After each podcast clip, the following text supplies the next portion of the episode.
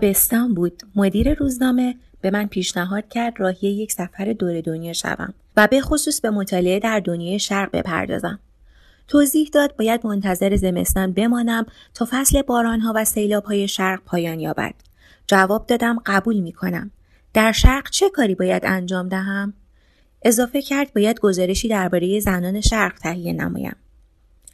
من تا آنجا که برایم امکان پذیر باشد سعی دارم درباره زنان و مسائلی که به آنان مربوط می شود چیزی ننویسم. نمی‌دانم چرا در این مورد دچار ناراحتی می شوم و موضوع به نظرم مسخره می رسد.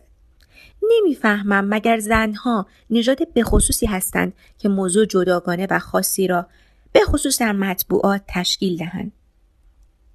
مانند موضوعی مثل ورزش، سیاست یا پیشبینی هوای کشور. خداوند زن و مرد را آفرید که در کنار یکدیگر زندگی کنند و از آنجا که چنین امری برخلاف عقیده عدهای از منحرفین بسیار لذت بخش نیز هست دلیلی نمی بینم که با زنها همچون موجوداتی رفتار کنیم که در یک کره دیگر زندگی کرده و خود به تنهایی تولید مثل می کنند. آنچه مورد توجه مردهاست مورد توجه زنها نیز هست مردانی را می‌شناسم البته بسیار طبیعی هم هستند که به خواندن مجله زنانه علاقه مندند و نیز زنانی کاملا عادی را می‌شناسم که تمام جزئیات تایمز را کلمه به کلمه می‌خواند ولی نه آن مردان و نه این زنان به خاطر چنین امری بیشعورتر از هم نوعان خود به حساب نمیآیند بنابراین وقتی از من می‌پرسند شما برای زنها مطلب می نویسید یا درباره زنها می نویسید سخت عصبانی می شوم. به هر حال این بار چون مسئله سفر به شرق مطرح بود سعی کردم عصبانیتم را فرو نشانم و به مدیر روزنامه جواب دادم درباره این پیشنهاد فکر خواهم کرد. فکرهایم را کردم ترجیح می‌دادم از مسافرت به شرق صرف نظر کنم و رپورتاجی را که به آن اعتقاد نداشتم تهیه نکنم. در واقع ماهای متمادی چنین به نظر می رسید که مسئله خاتمه یافته است. بعد اتفاق غیرمنتظره ای روی داد. دختری از آشنایانم شبی مرا به شام دعوت کرد. صرف غذا به نیمه شب رسیده بود که بغزش ترکید و در میان گریه های شدید اظهار داشت آدم بسیار بدبختی است و حالا که دختر بسیار موفقی به شمار می رسید. از زیبایی و استقلال کاملی برخوردار بود. خانه داشت که در آن هر کاری میلش می‌کشید انجام می‌داد. و شغلی که در آن به مراتب بیشتر از مردها به موفقیت دست یافته بود. خلاصه از آن دست دخترانی بود که مردم به آنها خوششانس و خوشبخت می‌گویند. مردم و من بیش از همه هرگز خیال بدبختی چنین زنی را به سر راه نمی‌دهند. برای آنکه او را دلداری داده باشم محبت هایی را که از آن برخوردار بود به رخش کشیدم. در میان حق حق جواب داد چقدر احمقی. غم و غصه من درست به خاطر همین موهبت های کذایی است. آیا تو فکر می کنی هرگاه بتوانی هر کاری را که مردها انجام می دهند انجام دهی و حتی رئیس جمهور یک مملکت شوی به خوشبختی دست یافته ای؟ خدایا چقدر دلم می‌خواست در یکی از آن کشورهای متولد شده بودم که زن پشیزی ارزش ندارد. به هر حال ما زنها جنس بیفایده و بیبو خاصیتی هستیم. این بحث و گفتگو نگرانم کرد. درست مثل آدمی که از وجود گوشهای خود بیخبر است. چرا که هر روز صبح گوشهایش همان جای همیشگی خود قرار دارند. ولی یک بار گوش درد می‌گیرد و متوجه می شود که گوشهایی هم دارد. ناگهان متوجه شدم مشکلات عمده مردان از مسائل اقتصادی، نژادی، اجتماعی ناشی می شوند. ولی مسائل اصلی ما زنان به خصوص زایده یک موضوعند اینکه زن به دنیا آمده ایم. منظورم فقط تفاوت بدنی با مردها نیست منظورم تابوهایی است که این تفاوت بدنی به دنبال دارد و به وجود می آورد و زندگی زنان تمامی نقاط جهان را تحت تاثیر قرار می دهد. کدام مردی در کشورهای مسلمان برای اینکه از خانه خارج شود صورت خود را زیر پرده از هجاب پنهان کرده است؟ در چین پاهای کدام مردی را آنچنان محکم بستند که بیش از نصف سانتیمتر رشد نکند و عضلاتش و استخوانهایش به شدت شکننده شده باشند؟ کدام مردی در ژاپن به خاطر اینکه همسرش متوجه شده است که قبل از ازدواج دست نخورده نبوده به قتل رسیده است؟ ببینید حتی لغت دست نخورده و باکره در مورد مردان مسخره به نظر می رسد و اصلا به کار نمی رود. ولی تمام آنچه گفتم در مورد زنان روی داده است و هنوز هم کماکان روی می دهد. بدین ترتیب بود که متوجه شدم پیشنهاد مدیر روزنامه می تواند رسالتی در بر داشته باشد. و جالبتر است که از نزدیک شاهد زندگی زنان سایر کشورها باشم و بالاخره درک کنم که آنها خوشبختتر یا بدبختتر از دخترک دوست من هستند که با آن ناامیدی اشک میریخت. وقتی زمستان فرا رسید و فصل بارندگی و سیلاب ها پایان یافت به مدیر روزنامه اطلاع دادم پیشنهادش را پذیرفتم و آماده سفر هستم. آن وقت به مطالعه راهی که باید طی کردم پرداختم. اگر مقصود از سفر دور دنیا سر کشیدن به تمام گوشه و کنارهای دنیا بود موضوع بیش از حد به درازا می‌کشید. و بعید نبود در این اسنا فضانوردان به مریخ دست یافته و در حال احوال زنان مریخی مطالعه کند و بررسی در احوال زنان کره زمین هر گونه کشش و جذبه ای را از دست بدهد. گذشته از این من قصد نداشتم کتابی در زمینه مردم شناسی تهیه کنم و شرح دهم که اسکیموها چگونه گوشت سگ آبی را میپزند و غیره و غیره. قصد من فقط این بود که یک مسیر نسبتا طولانی را طی کنم و این امکان را به دست آورم که موقعیت های ممکن برای یک زن را که ناشی از زن بودن یا تابوهای اجتماعی است مطالعه کنم. بدین سان تصمیم گرفتم که بهترین راه می توانست تکرار سفری باشد که فیلیس فاک انجام داده بود یعنی اینکه از ایتالیا به پاکستان سپس به هندوستان بعد به اندونزی و پس از اندونزی به چین بروم البته اگر موفق می شدم که ویزه چین را به دست آورم. چنین ویزه هرگز به من داده نشد و مجبور شدم به سفر هنگ کنگ اکتفا کنم. از چین راهی ژاپن و بعد هاوایی و از هاوایی به آمریکا بروم و دوباره به ایتالیا بازگردم. مانند فیلیسفاک یک همسفر نیز داشتم. همراه من عکاس روزنامه بود که بنابر تصاوی حقوق زن و مرد موردی نداشت که هیچ کجا چمدانهای مرا حمل کند برای تدارک مقدمات سفر من و دویلیو دوستم به اداره بهتری رفتیم در آنجا از چپ و راست آمپول در بدن ما فرو کردند تا مبتلا به وبا، حسبه، تب زرد و آبله نشویم. درخواست آن مهرهای احمقانه را که ویزا نام دارد و خدایان کاغذ و کاغذبازی وجودش را برای گذشتن از مرزها ضروری می‌دانند این طرف و آن طرف تسلیم کردیم و به نطخ مدیر روزنامه که سفارش می‌کرد تحت تاثیر فولکلور قرار نگرفته و به موفقیت نگاری خشک و خالص بپردازیم با دقتی مصنوعی گوش دادیم و آنگاه سفرمان را آغاز کردیم. حدود ده دستگاه عکاسی، یک عدد ماشین تحریر، دو بلیت هواپیمای پربرگ و طویل و بالاخره کنجکاوی شدید و صادقانه را به دنبالمان یدک کشیدیم. البته می‌دانم امروزه فروشنده می‌تواند به راحتی خود را به دورترین نقاط دنیا برساند و خود من در عرض یک هفته برای تهیه مقاله به نیویورک یا تهران می‌روم و باز میگردم مقاله که هنوز یک روز از انتشار آن نگذشته است کهنه تلقی می شود ولی به هر حال انسان مشکل می‌تواند تحت تاثیر چنین سفری قرار نگیرد. حتی مردمی هم که معمولا دچار بیتفاوتی زندگی امروز بودند با کمی حسرت نگاه هم می‌کردند و چنین پند و اندرزم می‌دادند. مواظب باش و زیاد نزدیک به محله های ممنوعه نشو. یادت باشد که در استوا مار فراوان است. یا خوش به حال تو که به مناطق گرمسیر می‌روی. حتی دویلیو که به عنوان یک رومی خالص حتی اگر یک مریخی را ببیند دهن درایی می کند و به روی مبارک خود نمی آورد به خاطر این سفر هیجان زده بود. و مرتب می‌پرسید بگو ببینم راست است که در ژاپن زنهای لخت مردها را میشویند؟ راست است که در هنگ کنگ زنها مثل آب خوردن به رخت خواب میآیند؟ راست است که زنان هندی با صد و چهل و شش طریق هماغوشی آشنایی دارند؟ خب باید گفت که علاقهش به هیچ وجه جنبه خبرنگاری نداشت. و از آن لحظه ای که از فرودگاه روم پرواز کرده بود لذت لحظاتی را مزه مزه می کرد که به روم برگردد و برای دوستانش ماجرای دخترک ژاپنی، چینی یا هنگ را تعریف کند. صورتش در انتظار چنین لحظاتی خندان می نمود. وقتی هواپیما به پرواز درآمد به خاطر اشکهای آن دوست غم و غصه دارم متشکر بودم و به خاطر آوردم زنی هستم که مأموریت مهم و مشکلی را بر عهده گرفته است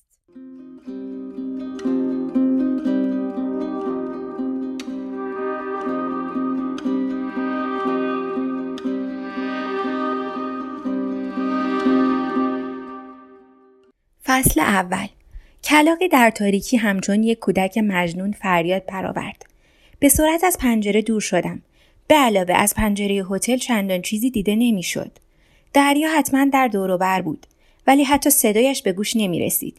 زیر سر و صدای دستگاه تهویه مطبوع هر صدایی را سوای قیل و قال تحت و شعا قرار می‌داد.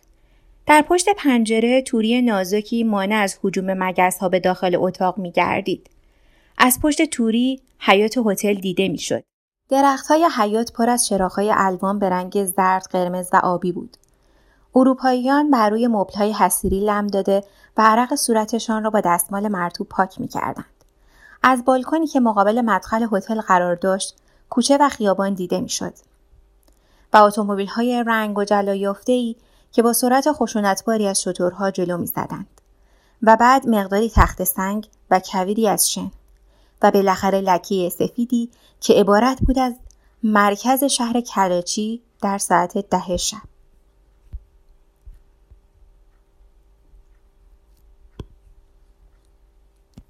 از اتاقم خارج شدم و وارد راه رو گردیدم. تا آن حالت گیج و منگی ناشی از اقامت در کشوری که با هیچ چیزش آشنایی نداشتم از خود دور کنم. همه چیز بیگانه به نظر می رسد. هوا، چهره ها، آسمانی که در شب قشر بسیار سیاهی آن را می پوشند و ماه که همچون یک چاقوی برنده به نظر می رسید. یک خدمتکار سیاه و استخوانی روی زمین چنباتمه زده بود و با چشمهای بی حرکت و صبور نگاهم می کرد. درب اتاق دویلیو نیمه باز بود. خواستم او را صدا بزنم ولی به زودی تغییر عقیده دادم. هوا بیش از حد گرم بود و من هم بیش از اندازه خسته. صبح روز بعد یک رشته ملاقات خسته کننده در انتظارم بود و ترجیح می دادم که زودتر به بستر بروم. برعکس به جای خوابیدن راهی حیات شدم و مثل سایرین روی یک مبل حسیری لمیده سفارش یک گیلاس ویسکی دادم. در این لحظه هنگامی که نگاه گیجم به حرکت درآمد او را دیدم. باید بگویم بلافاصله متوجه زن بودن آن شخص نشدم. از دور فقط شبیه چیزی بود با یک صورت. یک بدن، دو بازو و دو پا. به نظر می رسید که شیعی بیجان است. و یا یک بسته شکستنی که توسط مردان سفید پوش به طرف درب خروجی حمل می شد. سفید پوشان احتیاط زیادی به خرج می‌دادند گویی از احتمال شکستن بسته بیم داشتند روی بسته را با پارچه قرمز رنگی پوشانیده بودند درست مثل مواقعی که در غرب در یک میدان عمومی از مجسمه پرده برداری می کنند. از زیر پارچه هیچ چیز دیده نمی‌شد. نه دستها، نه پاها و نه طرحی که شبیه به موجودی باشد که به هر حال حرکت می کند. حرکاتش بسیار کند بود همچون کرمی که به طرف سوراخی می رود و کوچکترین اطلاعی ندارد که در آن سوراخ چه می گذرد. پشت سر او مرد جوان و لاغرندامی حرکت می کرد. با شلوار گشاد طلایی رنگ به شکل پاکستانی و حلقه گلی که بر سر گذاشته بود. پشت سر او هم مردان دیگری که مثل خود او یا به طریقه اروپایی لباس پوشیده بودند دیده می‌شد. در پشت سر این عده تعدادی زن پنهان زیر چادر با لباس ساری حرکت می‌کردند کوچکترین صدا و حرف یا خنده به گوش نمی رسید. سکوت شبیه سکوت مراسم عزاداری بود. فقط صدای فریاد کلاخها که حالا روی سردسته در حرکت بودند به خاطرم میآورد که آنچه می‌بینم رویا نیست و حقیقت دارد. آن بسته کوچکترین توجهی به اطراف نداشت. همچون شیعی که نه می‌بیند و نه میشنود. دویدم و دوئیلیو را صدا زدم تا ببینم چیزی از این ماجرا می‌فهمد یا نه آمد ولی چیزی دستگیرش نشد دوست پاکستانی ما احمد حسن زهرابی مرد مهربانی بود. او تحصیل کرده دانشگاه کمبریج بود و انگلیسی را بسیار خوب صحبت می کرد. به هر حال گروه مدعوین شروع به حرکت کرد و از آنجایی که خیابانهای کراچی شباهت زیادی به یکدیگر دارند متوجه نشدم کدام مسیر را طی می‌کنیم خانه داماد منزل جدیدی بود که دیوارهایش هنوز بوی گچ تازه می‌داد. اتومبیل حامل داماد پنج دقیقه قبل از راه رسیده بود. عدهای گوسفندی را دور او میچرخاندند تا آن را قربانی کنند.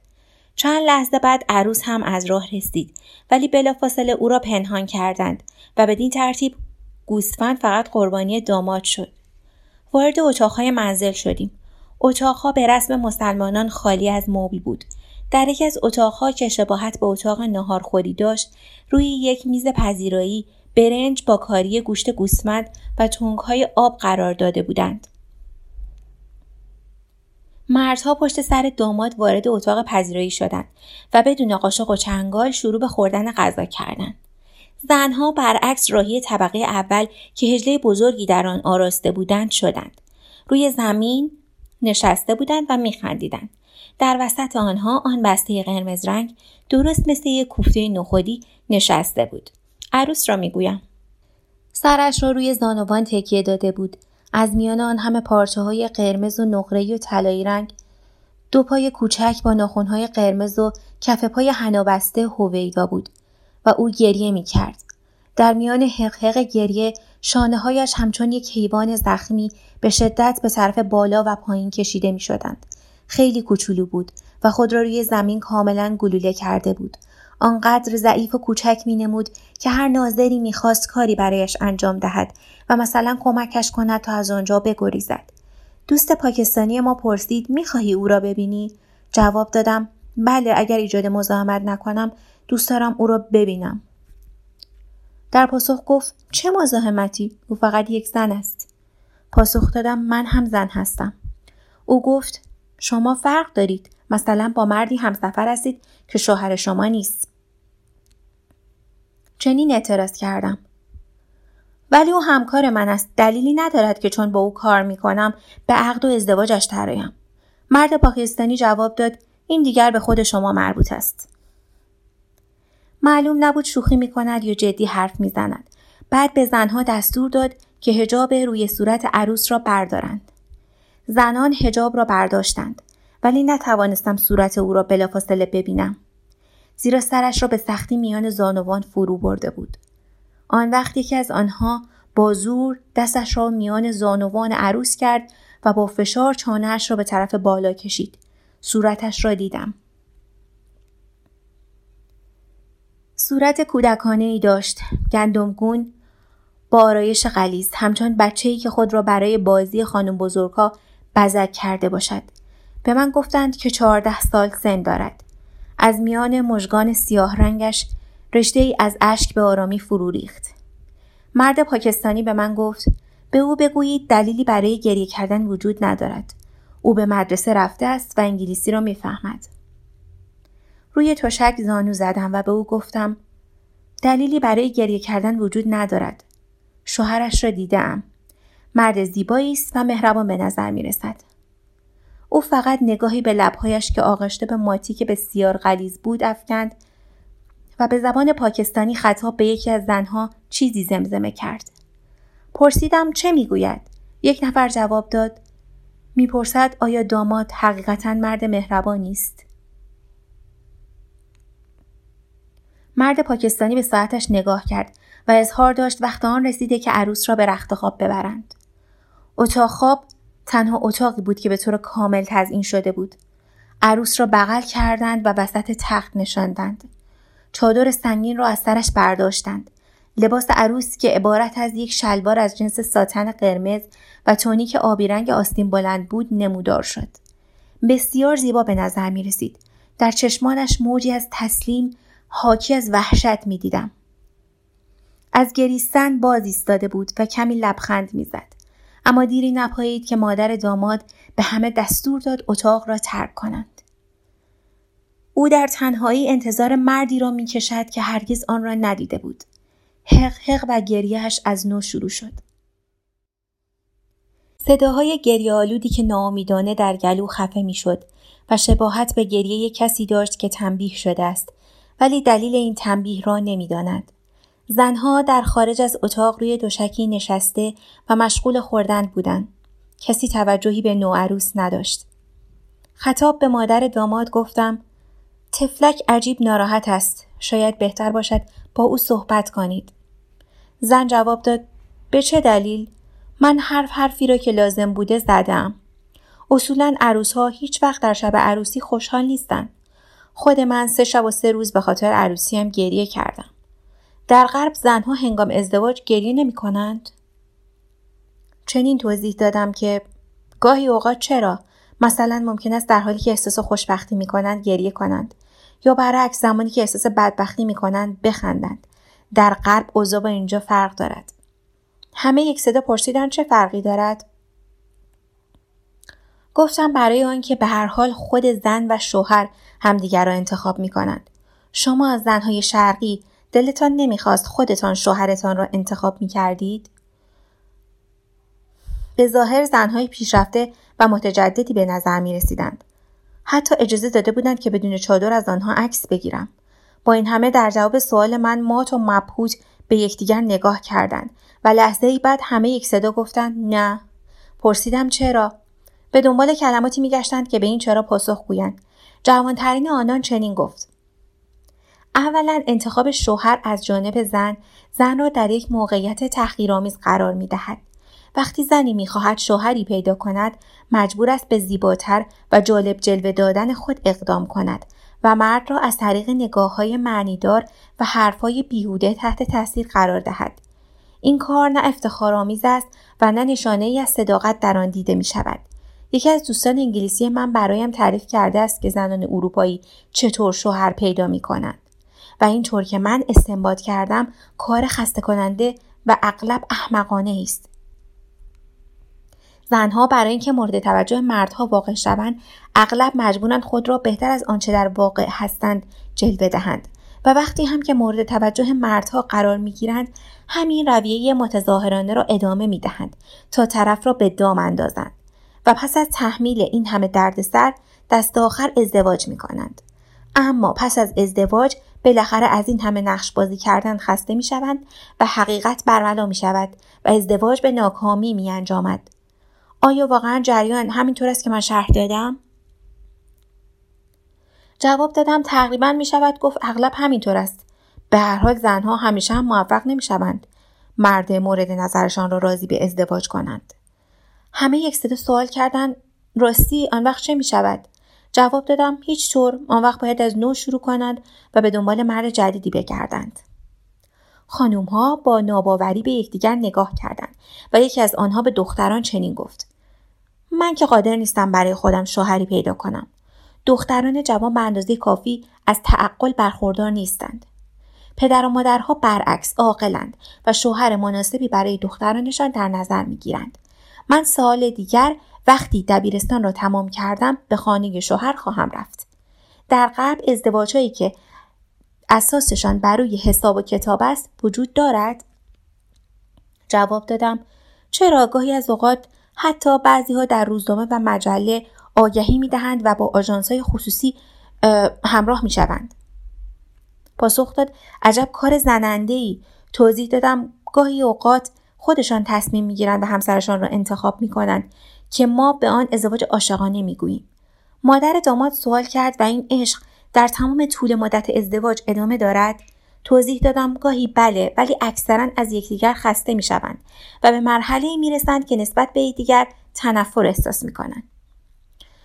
گفت باور نکردنی است. اصلا چه لزومی دارد که زن و شوهر یکدیگر را دوست بدارند یا از هم تنفر داشته باشند؟ صدای گریه نوعروس کاهش پیدا کرد.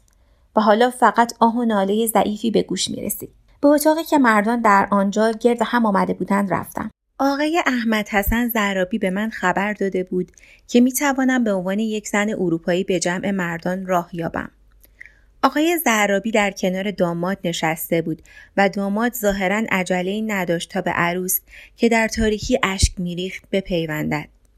برعکس به آرامی غذا در بشقاب من میریخت و نگاه خیرش را از صورت من بر نمی داشت.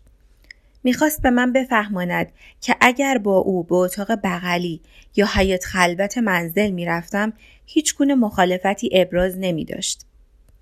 طولی نکشید که شروع به چشمک زدن هم کرد و با نوک پا ساق پایم را به آرامی لمس کرد.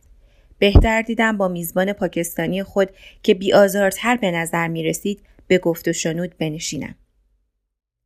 پاکستان این قسمت از کره خاکی که نه ازدواج عاشقانه در آن صورت می‌گیرد و نه دختری بدون شوهر میماند و حساب و کتاب بر عواطف میچربد جزئی از منطقه پهناوری است که 600 میلیون انسان را در بر می‌گیرد طبیعتا نصف این جمعیت زن هستند و در اکثر کشورهای این منطقه زنان در مه قلیزی که چادر نام دارد زندگی خود را میگذرانند چادر از فرق سر تا نوک پای آنها را می پوشاند تا از چشمان نامحرم هر مردی که شوهر یا فرزندشان نباشد پنهانشان دارد. زنان از پشت سوراخی که در قسمت چشمها باز میماند به آسمان و خورشید و مردم نگاه می کنند و گویی از پشت میله های زندان دنیای خارج را نظاره می کنند.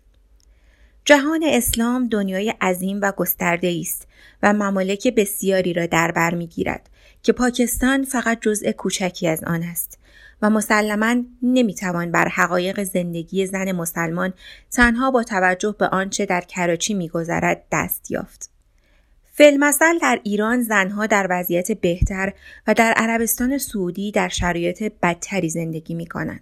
در عربستان حرم هنوز به قوت خود باقی است. زنان حرم کوچکترین اطلاعی از آنچه خارج از چهار دیواری حرم میگذرد ندارند و زمانی که قدم به داخل آن می‌گذارند می‌دانند که دیگر راهی به خارج ندارند زنان عربستان موجودات آنچنان زائدی هستند که تولدشان حتی در دفاتر ثبت احوال منعکس نمی شود. گاهی فاقد نام خانوادگی یا حتی کارت شناسایی هستند. عکس برداری از آنان ممنوع است و کمتر زنی معنای کلمه عجیبی که در غرب به آن عشق گفته می شود می شنسند. مرد خدای زنها و صاحب هستی آنهاست.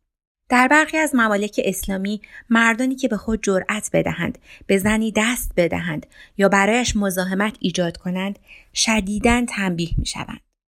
در زندانهای برخی از ممالک مجازات زندان برای مردی که به زنی تجاوز کند وجود ندارد.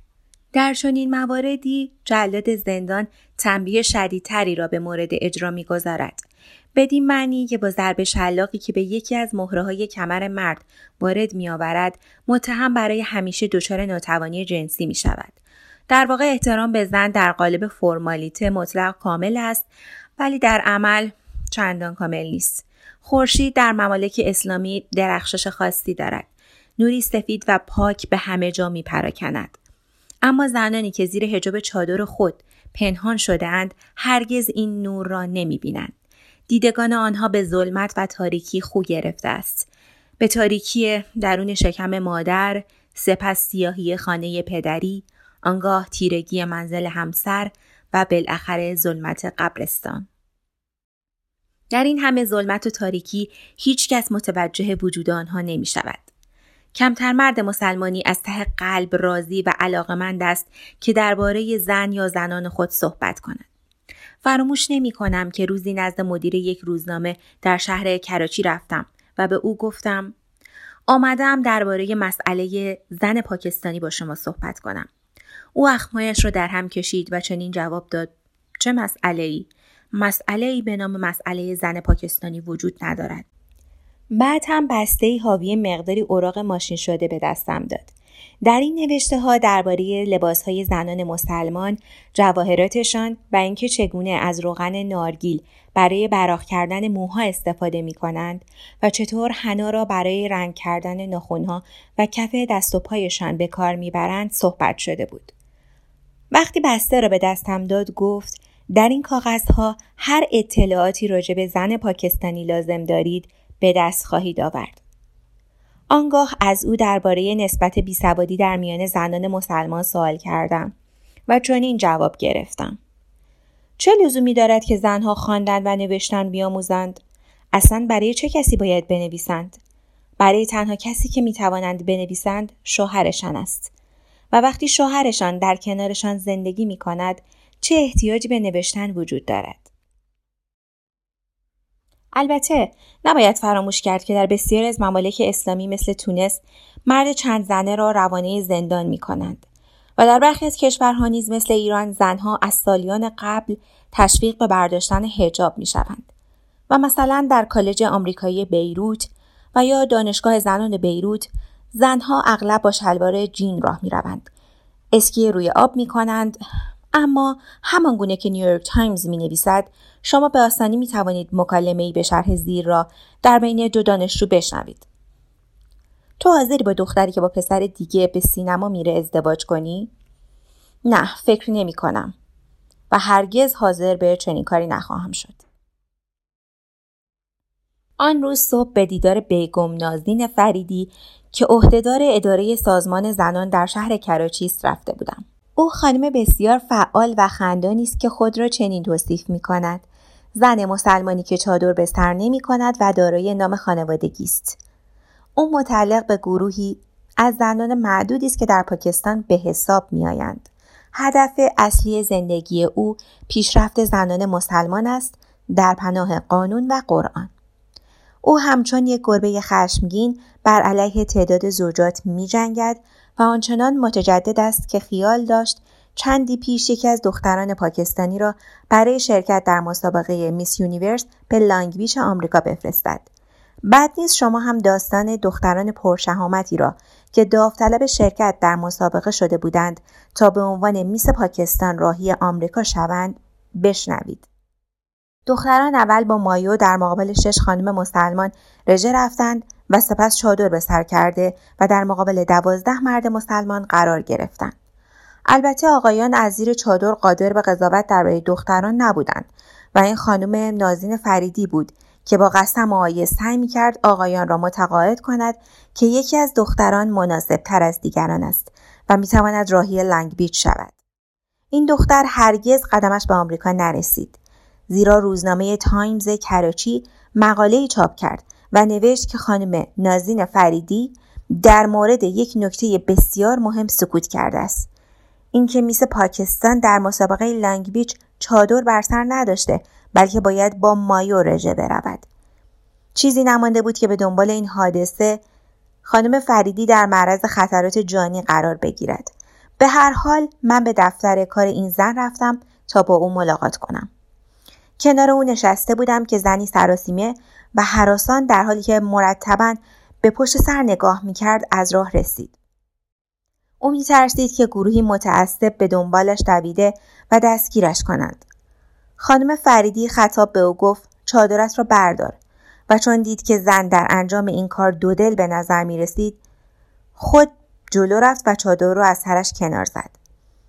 از زیر چادر زنی سیاه چرده که چهل ساله به نظر می رسید و شدیداً عرق کرده بود نمایان شد. بدنش پوشیده از جواهرات بود و لکه های کبودی زیر چشم چپ او دیده می شد و گوشی لبش به شدت ورم کرده بود. او با یک دستمال ابریشمی لب را نوازش می کرد و جرأت حرف زدن نداشت ولی یک باره شروع به صحبت کردن کرد.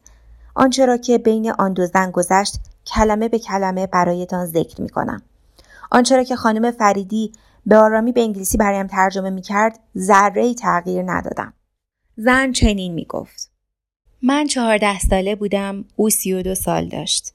خاله هایم به من گفتند که دماغش را آبله به کلی خورده است ولی حاضر است سه هزار روپیه برای ازدواج با من بپردازد. من دختر زشتی بودم و نباید بیشتر از این انتظار می داشتم. آنها شیرینی و هدایا با یکدیگر مبادله کردند. قرارداد را تنظیم و امضا کردند و مرد مرا با خودش به خانه برد. برای کمک و مراقبت از من پسر سیزده ساله ای را به خانه آورد ولی اعتنایی به من نداشت و اغلب اوقات به اتفاق پسرک داخل اتاق شده و درب را از داخل قفل می کرد. بالاخره با من هم بر سر لطف آمد و آبستنم کرد. زایمان سختی در انتظارم بود. خاله ها و دختر خاله هایم سعی کردند قابله ای را بر بالینم بیاورند ولی موفق به پیدا کردن او نشدند.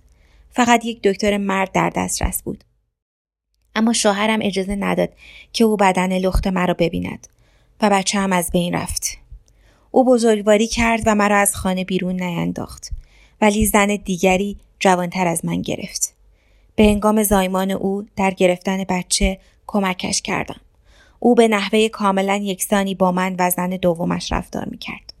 یعنی برای هر دوی ما به یک نسبت جواهر می خرید. ولی مرا کتک می زد. یک روز خانم دکتر به دیدن من آمد و توصیه کرد که طلاق بگیرم.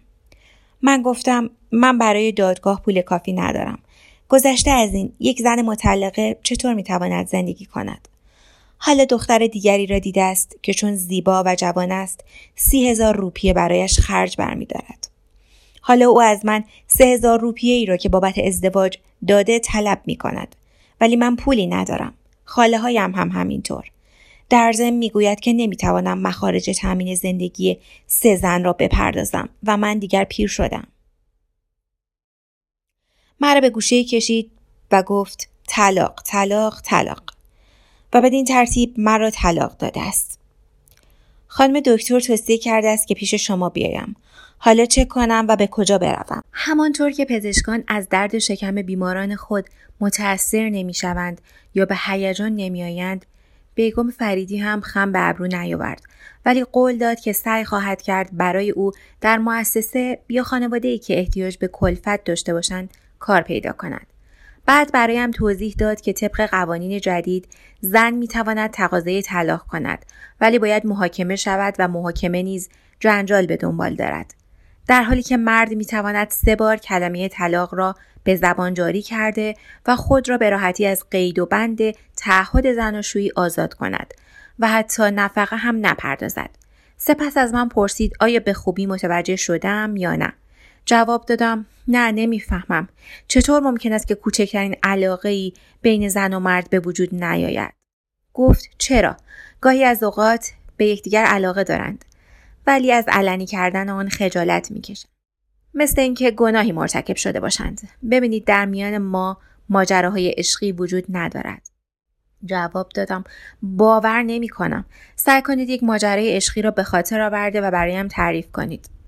خانم فریدی منشی خود را صدا کرد و از او پرسید رازیه تو یک ماجرای عشقی سراغ داری؟ او خندید و جواب داد داستان هزار یک شب. اصرار کردم که برایم یک ماجرای عشقی تعریف کند. رازیه فکری کرد و مجددا شلیک خنده را سر داد. خانم فریدی ناگهان گفت پیدا کردم داستان آن مرد بودایی را برایتان تعریف می کنم. گفتم نه من به دنبال ماجرای عاشقانه یک زن و مرد مسلمان هستم. خانم فریدی جواب داد اما آن مرد بودایی تغییر مذهب داده و مسلمان شده.